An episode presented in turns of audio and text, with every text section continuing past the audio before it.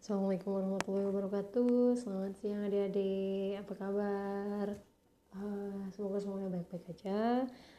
Untuk pertemuan kali ini Kita akan membahas tentang event marketing.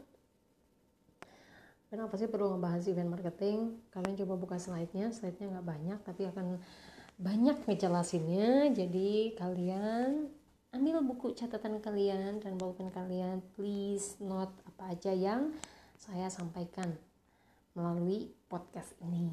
Jadi, event marketing itu saya pakai berdasarkan dua definisi.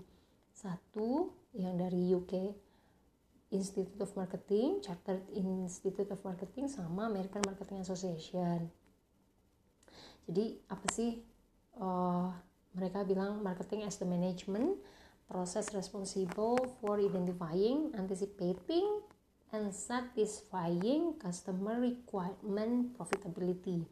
Pemasaran itu sebagai sebuah proses manajemen yang bertanggung jawab untuk mengidentifikasi, mengantisipasi, dan juga memuaskan kebutuhan customer ya, kebutuhan pelanggannya sehingga memenuhi uh, untuk mencapai sebuah keuntungan. Itu kalau dari UK kalau dari American Marketing Association-nya marketing is the process of planning and executing the conception promotion and distribution of ideas goods and services create exchange that satisfy individual and organization organizational goals. Nah, kalau di Amerika Marketing Association lebih details ya. Pemasaran itu katanya sebuah proses perencanaan dan pelaksanaan pelaksanaan dari sebuah konsep dari promosi dan pendistribusian sebuah ide barang dan layanan untuk menciptakan exchange, adanya pertukaran yang tujuannya itu untuk memuaskan individu maupun tujuan organisasi maupun memuaskan individu dan organisasi. Yang sama apa sih dari kedua definisi ini kalau kalian perhatikan? Kedua definisi ini memiliki kata-kata satisfy yang UK satisfying customer. Yang American satisfy individual and organization. Jadi event marketing itu apa? Atau jadi definisi dari marketing itu apa? Dari marketing itu ya kalau berdasarkan dua definisi ini pemasaran itu mencangkup atau uh, mengedepankan kepuasan dari customernya atau dari individu atau dari organisasional karena kalau kalian lihat ya berdasarkan definisi tersebut jadi pemasaran itu hanya memang hanya mencangkup tentang kepuasan kebutuhan dan keinginan. Jadi ada need and want dari customer atau dari atau dari individu. Sehingga konsep labanya ini tidak dimasukkan. Itu jadi kenapa sih dua definisi ini yang aku ambil? Karena menurut saya ini yang paling cocok untuk marketing event. Karena kenapa bu nggak pakai yang laba? Berarti kan kita entrepreneur kita kan harus untuk untung-untung. Nah atau nggak entrepreneur kita kan lagi bisnis nih bu. Jadi uh, marketingnya harus marketing yang cari definisinya yang menguntungkan. Kalau di event itu kan nggak semuanya event yang kita lakukan itu tentang nyari profit. Ya kan? Banyak event yang kita lakukan memang yang non profit sehingga uh, berdasarkan buku yang saya baca juga dari Lin van der Wagen coba kalian cari tentang event management for tourism culture business and sporting events menyatakan bahwa yang tepat untuk uh, definisi marketing sebuah event itu dari UK ini sama Amerika Marketing yang menggarisbawahi tentang satisfying customer bukan hanya profit. Kita ke next slide-nya ada nature of event marketing. Jadi berdasarkan teori dari Zettemo and Britner setelah kita tahu definisi event marketing itu berbeda sedikit berbeda yang dipakai dengan teori marketing yang lainnya berdasarkan Zettemo and Britner nature-nya itu dari sebuah pemasaran acara dapat didefinisikan sebagai sebuah layanan atau service yakni sebagai sebuah perbuatan, proses dan pertunjukan. Jadi event marketingnya itu ada perbuatan, ada proses, ada pertunjukan. Sekarang kita lihat di sebelah uh, itu ada chart ada gambar continuum of intangible in event product jadi kalian tahu kan apa itu tangible dan intangible orang pariwisata tuh pasti tahu tangible itu segala sesuatu yang bisa kita lihat kita pegang kita rasa kita cium baunya yang menggunakan lima panca indera kalian sedangkan intangible itu yang tidak bisa dijamah yang tidak bisa dilihat yang tidak bisa dicium baunya oleh lima panca indera kalian. Nah, continuum of intangible in event product. Jadi kan kalau tadi kita bilang produk pariwisata itu termasuk event itu uh, produknya intangible karena kita itu nggak masarin produk nggak masarin makanan. Jadi sesuatu yang intangible continuum itu apa? Continuum itu adalah sebuah rangkaian. Sebuah rangkaian uh, dari intangible product event. Intangible itu goods component. Kita lihat dari ini dari perspektif event ya. Organic fruit market. Itu event. Kalian bikin uh, agriculture market exhibition. Ada intangible ada tangible-nya. Betul nggak? Tangible-nya ada barang di situ yang dipasarin. Terus art and craft art and craft fair. Itu ada produk yang ditawarkan. Walau dikemas dalam sebuah event. Ada food and wine festival. Pasti ada produknya juga.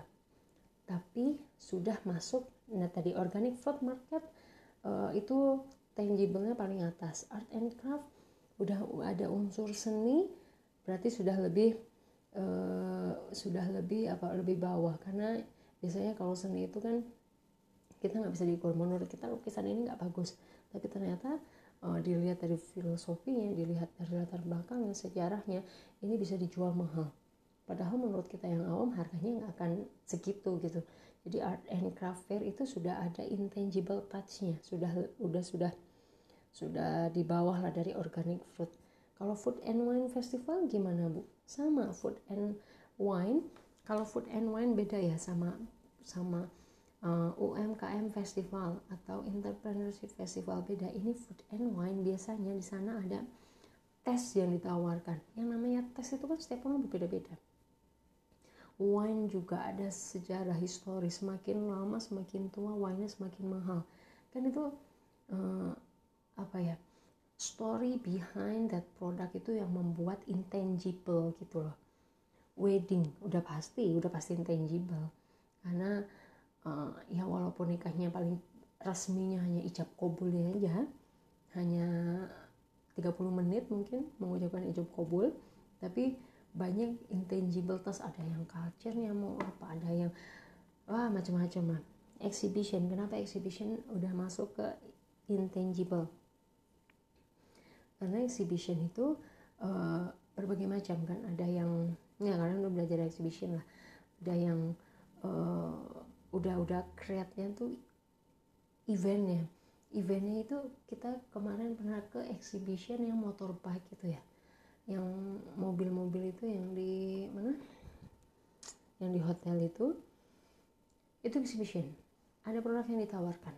Tapi yang dipamerkan tapi berhasil atau tidaknya itu ada di intangible uh, ada di surface komponennya. Kalau masarin produk aja ya apa bedanya sama mall? Pasarin aja di sana. Tapi kalau sebuah exhibition dia di create berarti yang paling pentingnya itu paling pentingnya itu adalah intangible-nya. Service komponennya yang di luar dari produk itu. Di luar dari cuman masarin mobil cuman masarin ban. Nah di luar dari situ kenapa exhibition masuk ke uh, lebih ke intangible. Lalu ada conference. Conference sudah pasti. Apalagi konser. Konser ya udah nawarin lu happy apa enggak aja datang ke konser itu kan tuh jadi itu ada rangkaian contoh-contohnya dari tangible sampai intangible. Dari goods sampai service komponen. Tugas di sini satu yang harus disubmit di uh, minggu depan minggu depan itu satu coba kalian uh, cari tahu coba kalian cari tahu yang termasuk ke dalam tangible dan intangible yang menurut kalian. Jadi kalian bikin bagan atau bikin ya sama seperti ini yang menurut kalian di luar dari organ organic art food wine wedding exhibition conference di luar dari ini apa yang termasuk tangible dan sampai kalian urutin sampai ke intangible. Minimal itu ada tujuh event. Contoh-contoh event kayak kalian mau uh, ya bukan contoh-contohnya ya tapi hmm, gimana ya bilangnya ya? Contohnya boleh tapi harus diurutkan ya. Mana yang intangible mana yang tangible. Dan diberi alasan di sebelahnya. Jadi ada dua kolom ada tiga kolom ini tangible sama intangible. Terus kalian contoh-contohnya di situ minimal tujuh lalu di sebelahnya alasannya kenapa sih organic fruit itu menurut kalian misalkan nih organic fruit market kalau aku kenapa uh, ini tangible gitu-gitu. Ya ini satu ini dikirim sorry ini uh, disubmit paling lambat hari Selasa jam 2 oke lalu jadi inget ya tadi uh, tugasnya biar kalian paham. Untuk uh, tangible yang termasuk ke tangible dan intangible kenapa sih? Karena pada saat kalian memasarkan sesuatu yang alami itu yang nature itu yang intangible yang nggak berwujud itu seperti pertunjukan, event, festival atau kontes itu lebih sulit jauh lebih sulit dibandingkan kita memasarkan sesuatu yang uh, ada gitu ada produknya. Karena event, festival, pertunjukan itu kan sesuatu yang nggak bisa dibawa pulang nggak bisa dibawa pulang gitu atau dikonsumsi secara fisik oleh si uh, pelanggannya atau yang datangnya atau customernya. Jadi challenge banget nggak mudah memang kalau orang event itu memasarkan sesuatu. Kalian harus harus betul-betul memahami produk kalian service yang kalian tawarkan. Dengan demikian dengan demikian formal banget ya. Jadi upaya promosi itu yang dapat dilakukan dengan cara kalian itu perlu dipastiin bahwa yang nonton, yang datang itu pasti akan satu terhibur misalkan, terus bisa happy, bisa bersenang-senang, bisa nyanyi bareng di konser, vibe-nya bagus, terus semua pecah lah, sobat ambiar gitu-gitu. Atau atau kalau uh, conference gimana? kalau meeting gimana atau mereka customer kalian pada saat pulang itu mendapatkan something mendapatkan pembelajaran dari presentasi di acara conference kalian gitu mereka akan mendapatkan value misalkan mereka bisa mendapatkan pembelajaran gitu. Jadi um, ingat lagi ya kalau pemasaran event itu ada bisa sebagai bukan bisa harus harus satu malah sebagai sebuah perbuatan. Di perbuatan yang sudah ada sudah ada marketingnya sudah ada event marketingnya terus di prosesnya juga harus ada marketingnya lalu pada saat pertunjukannya juga harus ada marketingnya. Jadi nggak bisa pakai teori yang lain nggak bisa bisa sih cuman ingat kita produknya lebih ke intangible. Makanya setelah kalian dapat Eh, mengerjakan tugas ini diharapkan kalian tahu oh tangible sama intangible event kalian tuh nanti seperti apa. Kalau intangible berarti servisnya tuh harus lebih ekstra pemasarannya gimana? Pemasarannya juga harus lebih ekstra karena menjual mimpi itu yang susah. Enggak menjual sesuatu yang keba menjual kebahagiaan itu absurd banget gitu. Sesuatu yang abstrak banget. Kalian sekarang lagi pacaran. Iya dia menjual kebahagiaan kepada saya dibeli terus baru jalan tiga bulan selingkuh. Baru uh, berapa bulan udah ngebosenin udah ngebetein kan? Makanya paling susah paling susah menjual sesuatu yang tidak berwujud setelah itu pada saat eventnya seat allocation. Kalau misalkan memang kalian mau pakai seat uh, tempat duduk atau asernya seperti apa terus FNB-nya seperti apa kalian bikin acara dari tiga hari dari pagi sampai malam sampai dini hari tapi nggak ada food court nggak ada vendor makanan atau vendor makanan yang terbatas. Wah di situ experience banget. Terus entertainmentnya pasti performancenya partisipannya information itu sudah pasti di sana pasti banyak pelanggan yang akan uh, atau audiens kalian atau uh, apa partisipan yang pasti bakal cari informasi di sana memadai atau enggak informasinya. First aid juga masuk loh terus ada merchandise sales sudah pasti lost and found. Kalian tahu lost and found itu apa? Jadi misalkan setiap kalian bikin konser itu harus ada post sendiri untuk lost and found dan itu harus dikasih tahu sama si uh, apa partisipan sama pelanggannya. Jadi lost and foundnya uh, di sini ada kontennya sendiri lost and found. Dan itu harus ada standby orang. Karena sekali lagi ini adalah uh, details di mana ada beberapa interaksi yang paling banyak interaksinya antara pelanggan sama penyedia layanan sama kalian yang bikin event. Gitu. Terus post eventnya pas exit pasti pas keluar pas ngantri jalan pulang transportnya lagi-lagi. Kalau kalian jam 3 malam selesainya. Terus gimana mereka yang pulang memadai atau enggak. Jangan-jangan tempatnya keluar dari venue kalian berbahaya. Itu mempengaruhi loh. Online result itu feedback sama foto-foto hasil dari uh, event kalian. Jadi ini ada empat tahap interaksi. Ada empat tahap itu purchase uh, pre-event, pre-purchase, pre-event, event, sama post-event.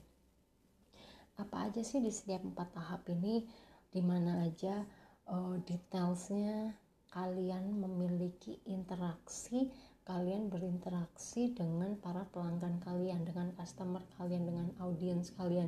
Itu detailsnya. Jadi kalian harusnya sudah hafal, sudah gak mungkin ada miss lagi.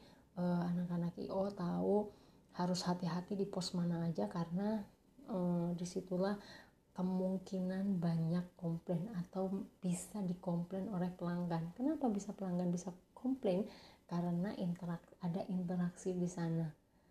Gitu ya. Jadi saya berharap setelah ini kalian jadi lebih uh, aware lagi, lebih details lagi setiap uh, event yang diselenggarakan oleh kalian. Gitu. So slide berikutnya. Ada tiga fitur pemasaran layanan. Jadi ingat tadi intangible. Event kalian itu atau produk yang kalian tawarkan itu intangible. Yang kedua inseparability hmm, inseparability. Apa sih inseparability ini? Inseparability ini layanan sama tadi. Uh, di atasnya kan ada pelanggan sama penyedia layanan itu nggak bisa dipisahkan. Jadi eh, layanannya itu jadi kalian sebagai penyelenggara event nih kalian kan memberikan eh, kalian menyediakan sebuah layanan nah kalian itu sangat banget tergantung sama staff kalian sama pemain kalian atau sama atlet kalau acara olahraga atau sama performance-nya atau sama yang jaga parkirnya untuk memenuhi kebutuhan audiens. Jadi kan tadi udah ada empat tahap nih ya, udah ada empat tahap interaksi. Terus kalian tahu selain produk kalian itu intangible itu nggak bisa dipisahkan. Inseparability, lah bener nggak sih? Inseparability. Nah, tidak bisa dipisahkan. Jadi service itu bukan cuman kaliannya aja sebagai project manager kaliannya bagus servisnya tapi orang yang di bawah-bawahnya nggak punya uh, nggak bisa memberikan layanan yang baik itu juga trouble kalian sudah tahu kalian udah ada empat tahap interaksi dan detailsnya kalian sudah tahu tempatkan orang-orang di situ itu yang memang mempunyai pelayanan yang bagus. Jadi eh, pos-pos tadi itu yang yang riskan orang komplain kalian harus make sure dia mempunyai uh, jiwa pelayanan yang baik. Itu salah satu triknya agar kalian eh, nggak uh, banyak komplain dan event kalian itu memuaskan. Ingat ya kan customer satisfaction yang ketiga ada variability. Tadi intangible inseparability nggak bisa dipisahkan antara layanan sama yang memberikan layanan sama yang uh, produk kalian sama pelanggannya. Yang ketiga variability.